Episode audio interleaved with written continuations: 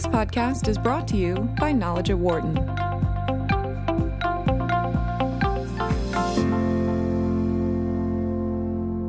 We're here today with Bjarke Gottfredsen, founder and CEO of a company in Cape Town, South Africa called XinaBox. X in a Box makes modular hardware that helps students learn about science, technology, engineering, and math, particularly in how it applies to the Internet of Things. Bjarke, welcome to Knowledge at Wharton High School. Thank you very much. Thank you for inviting me. So, I want to know more about your company. Tell us about XinaBox. So, XinaBox was started um, four years ago um, because there was a need for um, try to get students, high school students, especially in South Africa, to be interested in STEM, science, technology, engineering, and math. Uh, we had a problem in South Africa that uh, we had a lot of bursary or scholarships that uh, both universities and private institutions were giving out, but there was not enough takers. The students coming out of the high school was not qualified enough uh, to um, um, to take up uh, engineering studies. So we were hired to actually try to figure out can we can we try to create some excitement in the high schools for STEM. So Judy, uh, my co-founder here, and I, we decided we have to find something that's really interesting, and we decided space is the stuff. So we decided that uh, we have to come up with a way that high school students could build satellites and we had to figure out a way that could do that without it required a lab or a lot of investment for the different schools, since many schools in South Africa don't have that kind of uh, funding. So we uh, bought the first privately owned satellite in Africa. It turned out to be, and we went here to the US to learn a little bit more about uh, satellites and and uh, electronics in general. And we ran into um, Professor Bob Twiggs at the Morehead State University in Kentucky, and um, they had a program trying to get especially women to uh, get into uh, engineering. Uh, and and space science at the Morehead University. So we adopted that program, it back to South Africa, and it was um, it was a little bit of electronics that have to be assembled.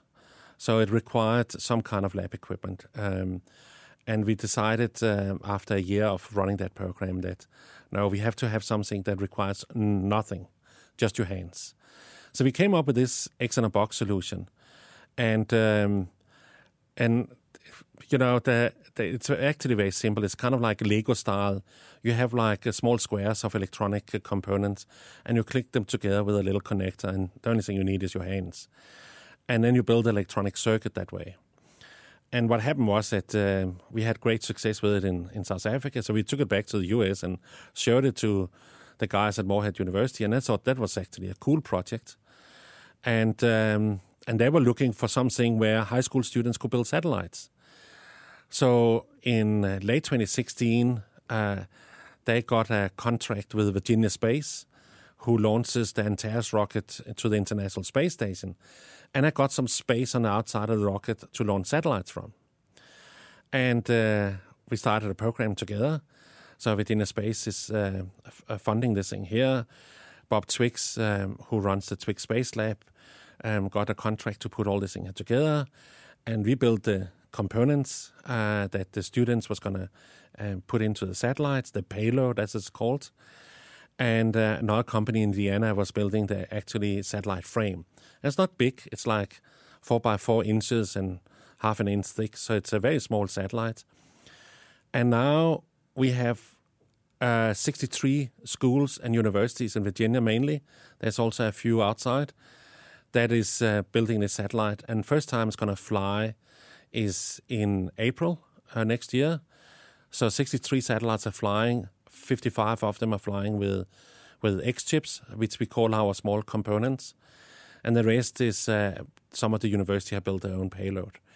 But students actually are sitting in a classroom without any lab, with just a normal classroom, and building these satellites, and they send them to um, uh, to um, the guys who's integrating, putting it together, and they're gonna fly in space, and they're gonna get the data it's uh, using a technology um, where it sends the data to another satellite and they get it over the internet. So they're going to see the data from the satellite via the internet. So that was how the project got started. Yeah. So tell me a little bit more about these X chips and, and the sensors that you actually have in the satellites. What what did they do? So so we have a lot of different X chips. Right now, I think we have around 75 of these different X chips and we're coming out with another 75 early next year. So so there's different categories of chips. So the the ones that easiest to understand is the sensors. So we, for example, have a weather sensor. It gives temperature, humidity, and pressure. And when you have those three, you can calculate altitude, you can calculate dew point, you can calculate cloud base. So the sensors gives you an opportunity to uh, interact with the real world, which uh, is the exciting part of this. So there's a couple of other uh, components that you need. You need some power for this. You need some an interface so you can connect it to your computer when you program it. Um, you need a little CPU or core, we call it, that you can program. And uh, initially, we provide the program ready-made for the for the schools, but the idea is that they very quickly get into program it themselves, and they can then read the data, and they can upload the data to uh, to a database of their own or one that they can borrow from somewhere else, and uh, they can then see the data. And the whole idea with this way of programming is that they learn to code, but they learn to code in the real world. When we normally learn to program, we just have a screen, a keyboard, and a mouse, and and we we the data is kind of like just simulated. We're not having real data. Maybe we read them from somewhere from the internet. But when you code with sensors like this thing here, you have like a temperature sensor where you can put your finger on and change the temperature. Or you can uh, blow on a humidity sensor and see that uh, you actually have um, um, um, humid air coming out of you. And you there's a light sensor where you can put your torch from your uh, smartphone on it, or you can cover it with hands or fingers and see that how the light levels are. There's a UVA and UVB sensor. You can take it outside and see that UVA and UVB radiation is still there, even if it's on a cloudy day under a tree. And there's lots and lots of those sensors. So with these X chips, they can connect them initially when when uh, they get a class kit uh, from us. There's a number of different standard projects they can play around with. But then many of the students choose to go their own route. They get some sensors themselves and they start developing uh, more advanced projects out of that. Can you tell me a little bit more about the students who have actually worked on your projects? Yeah, so so our goal was high school students uh, when we started. So um, uh, in South Africa, high schools are from grade eight to twelve. So we were targeting uh, nine to eleven. The last year, the students are very busy with their exams, so we were kind of like going a little bit earlier in. And uh, initially, many of the students they they like they like to just measure a number of things that we have no idea about. So we all have kind of like an idea about how hot or cold it is in a room. We know how cold or hot it is here right now. It's kind of like plus minus, you know, a few degrees. But we don't know necessarily what the light level is in here because we're not used to that. We don't know what the humidity is. We don't have a clear idea if it's a lower or higher pressure than normal. So when the students have these X chips, they kind of like learn about the environment that way. So in Italy, they just plug them together. We have a little screen so they can see the data on the screen, or they connect them to a, uh, to a database. They create a dashboard so they can create a graphs and see it like that, or they download it to Excel and and look at that way. So some of the students have then developed. So there is a student from uh, Bishop O'Connell uh, High School in in uh, Arlington, Virginia. She has um, she been able to get some tomato seeds from the International Space Station that was um, uh, grown there, and she's uh, compare them to tomato seeds that uh, only have lived here on Earth, and she's using X chips to monitor the development of those two, so she can compare the two. Um, uh, the two uh, the, the two uh, sets of seeds with each other, and she's using X chips um, and a Raspberry Pi, which uh, our X chip also connects to. And uh, so she's using those to actually monitor these seeds here. And I think she's at grade 11, 12, something like that. So uh, that's her project. And some of them, that maybe sounds a little bit extraordinary, and it is for some of the students to have a little bit extra help, uh, maybe from other family members or, you know, older brother or sister. Um, but there's a lot of these projects where they simply just have used it to to say, okay, I actually want to measure the CO2 level in my classroom and use it to uh, should we open a window or not? You know, is it uh, do we have fresh air? Things that you can't measure otherwise. So there's many different levels. Nowadays, we say uh, this thing here is from preschooler to PhD because there's many universities that have picked it up. Uh, especially in freshman years, there's a number of engineering studies where a student comes from a high school and have been tinkering with electronics and built something using a Raspberry Pi or Arduino or some of these smaller computers that that they have been playing with, and they decide now I want to be an engineer, an electronics engineer. So they're going to university, and the first year in university, it's just theory. It's a lot of uh, numbers and formulas on a whiteboard, and a lot of the engineering students drops out uh, after that first year. So a lot of universities have said, listen, we have to have something to keep them going.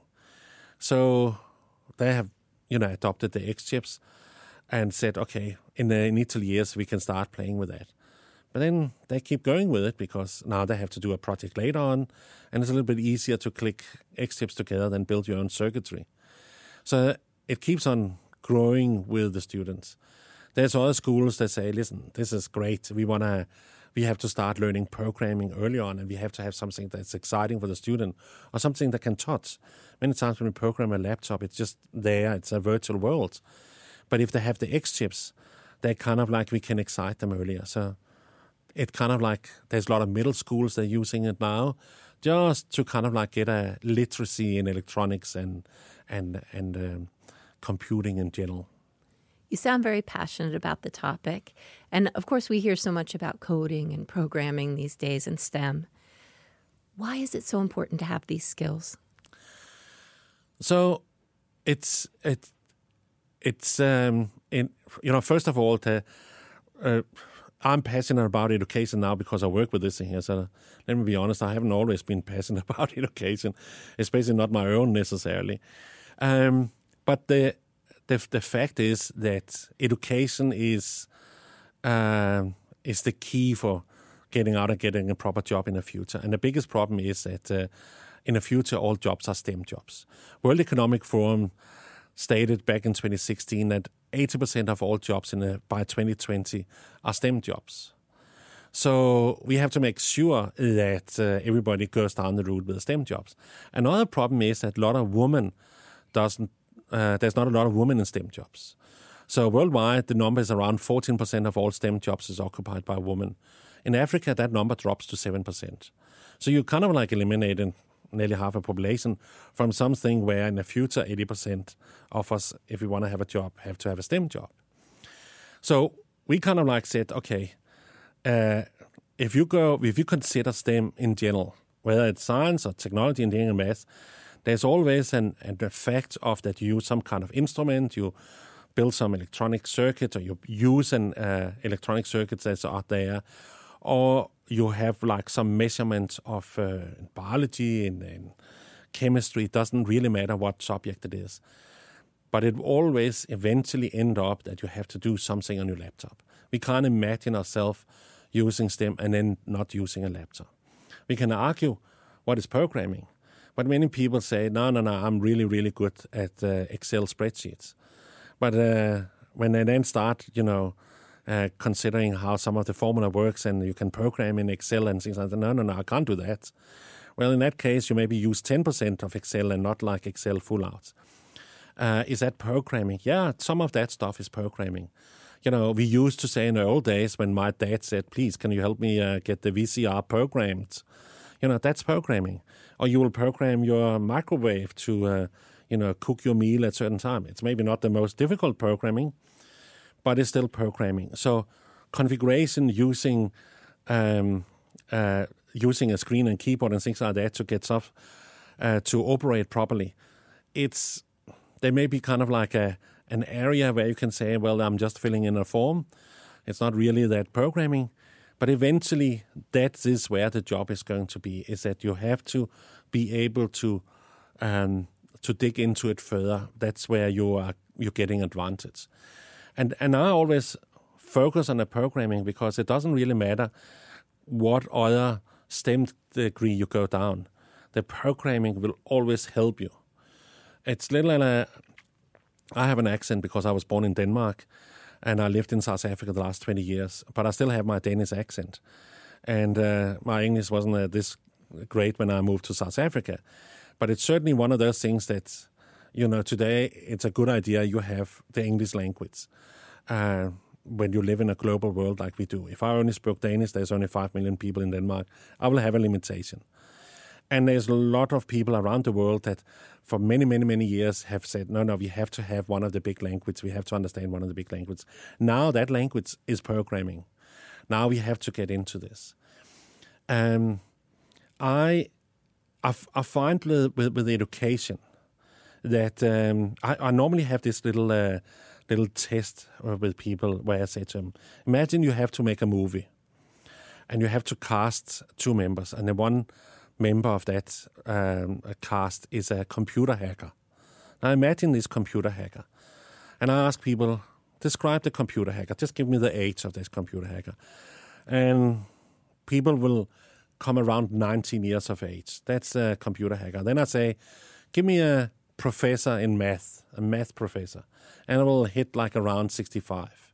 And I say, isn't it interesting that you take a computer hacker in a subject that changed fundamentally over five years, in a subject that's been taught nowhere, that is able to break into a three letter security organization when he's 19, compared to a math professor who have started learning math from grade one in a subject that haven't changed radically in the last 4,000 years. Why is that? Why is that difference? And it's the way we, we, we train or lecture or teach that in uh, math we have to learn about 2 and 2 is 4 before we can get to differential integration. And we have been using that top down way of learning also, for example, electronics. So we have to learn resistors today, and then next week capacitor, and next week we learn about um, uh, diodes or something else. And my philosophy is, no, no, no, we don't learn it like that. Start with something that fully fledged, that works perfectly, and then you can learn about resistors down the line. That's how the computer hackers learn it because they get a computer that works perfectly. Let's play a game with some friend. The friend wins. You ask the friend, why are you winning all the time? He says, okay, I tell you, I changed the graphics card. Well, show me. You change the graphic card in computer. He still wins.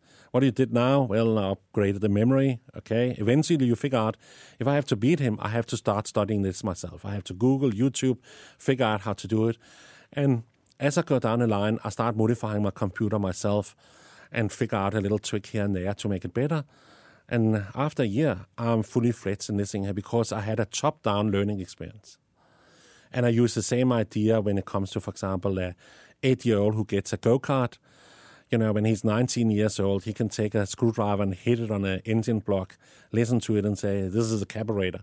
Simply because he started with a fully fledged go kart when he started learning. Imagine you and I have to build a car before we got a driver license. It will be very quiet roads.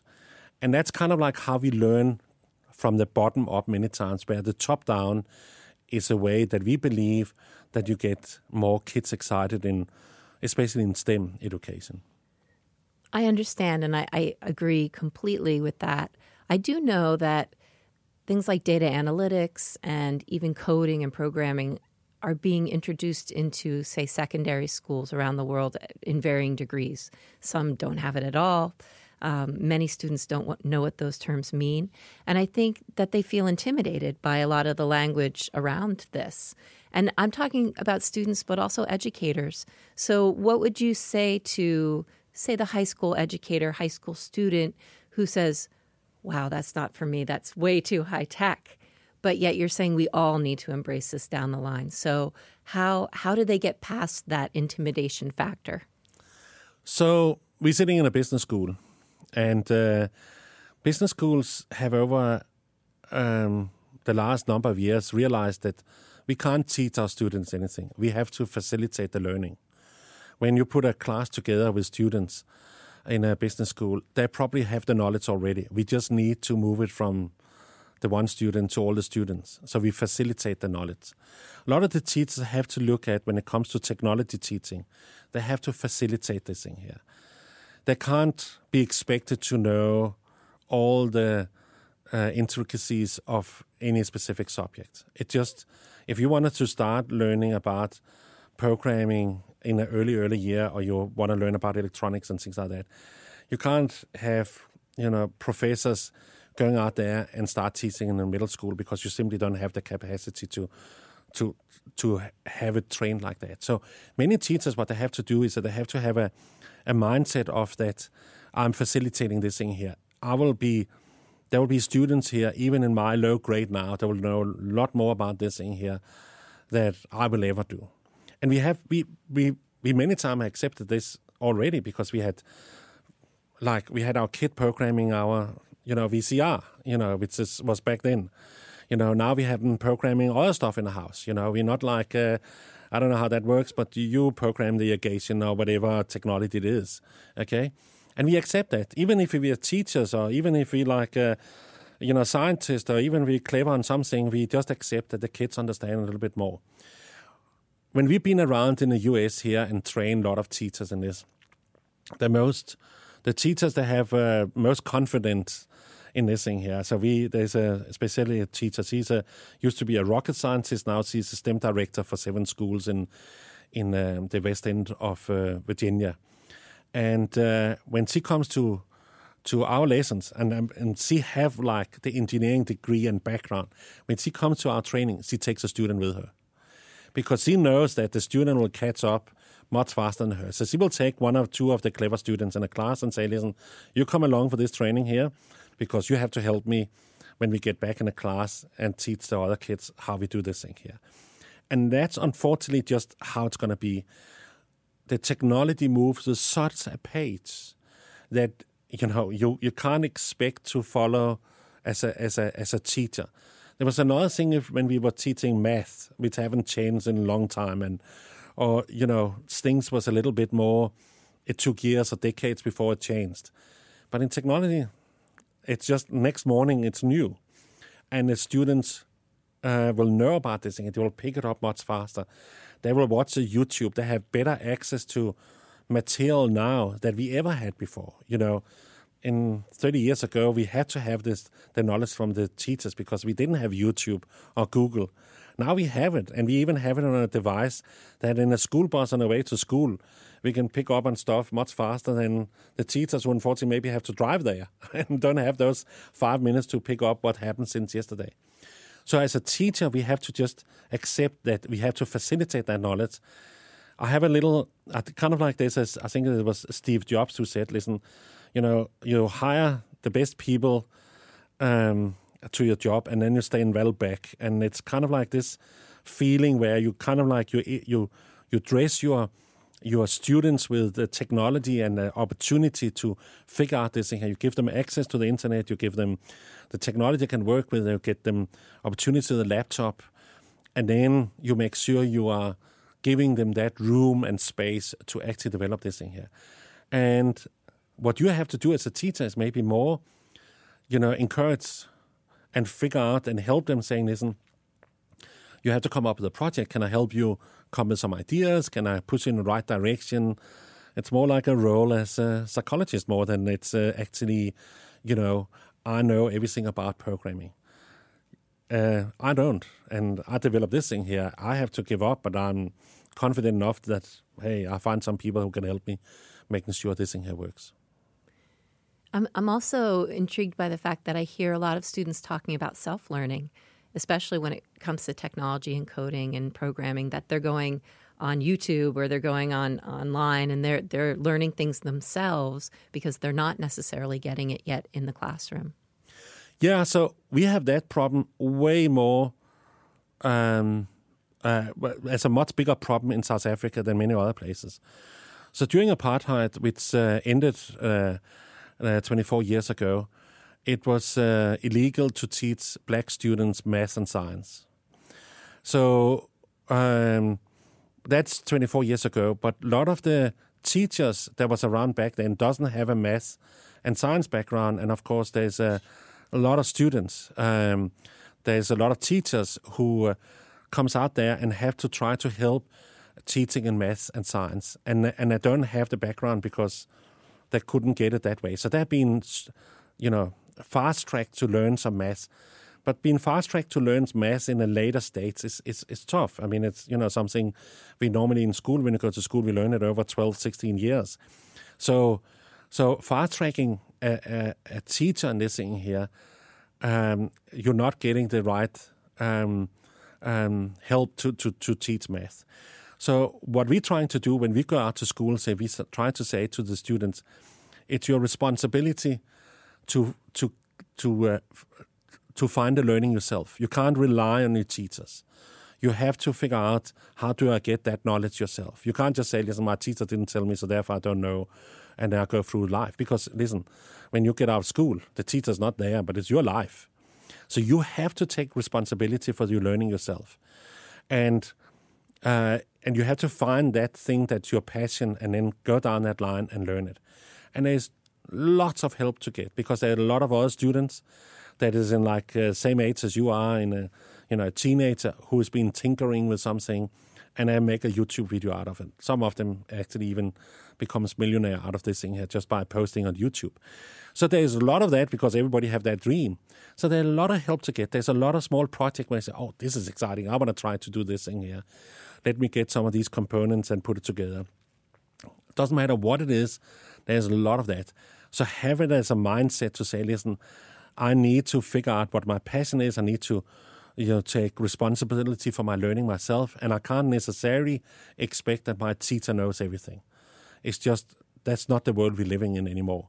It's basically the knowledge being generated and distributed so fast as it is now. Well, thank you, Bjarke. It's been great talking to you. Thank you very much. Thank you for having me.